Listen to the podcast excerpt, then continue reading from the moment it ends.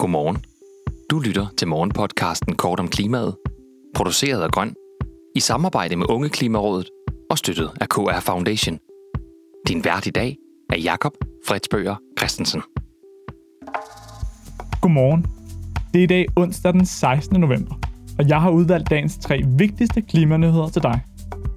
Vi skal hen til den nærmeste stikkontakt og vurdere, om strømmen er blevet greenwashed. Vi skal igen ned til Sharm el-Sheikh, hvor Indien lægger op til en nedfasning af olie og gas.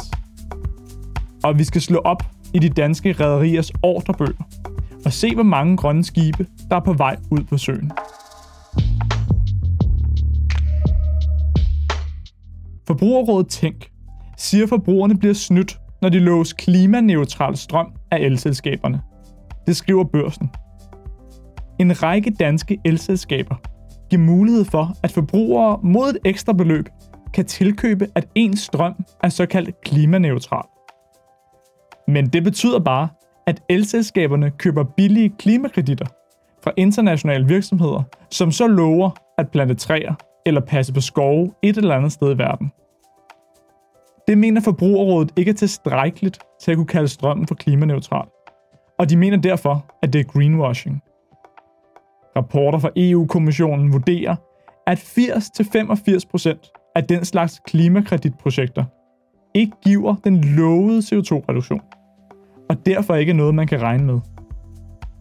I Rådet for Grøn Omstilling råder de forbrugerne til at vælge den billigst mulige strøm, og så kan man altid bruge de sparede penge på at støtte klimatiltag, man selv kan gennemskue.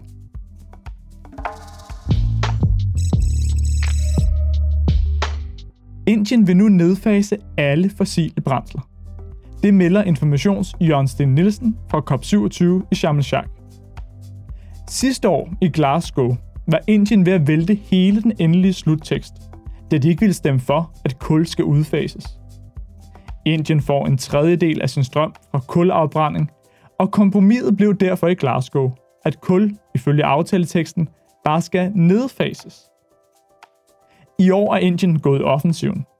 Hvis kul skal nedfases, så vil de også have, at årets aftale siger, at olie og gas skal nedfases. Det er aldrig rent faktisk sket, at olie og gas er blevet nævnt i en aftaletekst fra et COP-møde. Saudi-Arabien, Rusland, Iran, Irak eller Venezuela, som tjener stort på olie og gas, kan dog stadig nå at stille sig i vejen.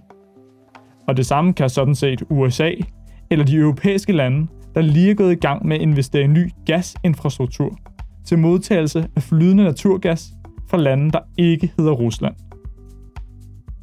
Der er 636 registrerede lobbyister til stede fra kul, olie og gasindustrien i Sharm el-Sheikh ved COP27.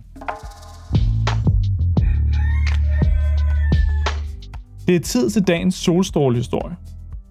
Nye tal fra brancheorganisationen Danske Rederier viser, at de danske rederier er begyndt at købe grønt. Eller i hvert fald grønnere. 25 ud af 51 skibe, som sektoren har bestilt i år, skal sejle på biometanol i stedet for fossile brændsler. Biometanolet er ikke rigtig bæredygtigt, da der indgår biomasse i brændslet, men det kan være et skridt på vejen. Eller et spjæt i havet. Tak fordi du lyttede med til Kort om klimaet. Vi har alle ugens hverdage udsendelsen klar kl. 8. Hvis du vil høre den med det samme, så gå direkte ind på vores feed på kortomklimaet.dk.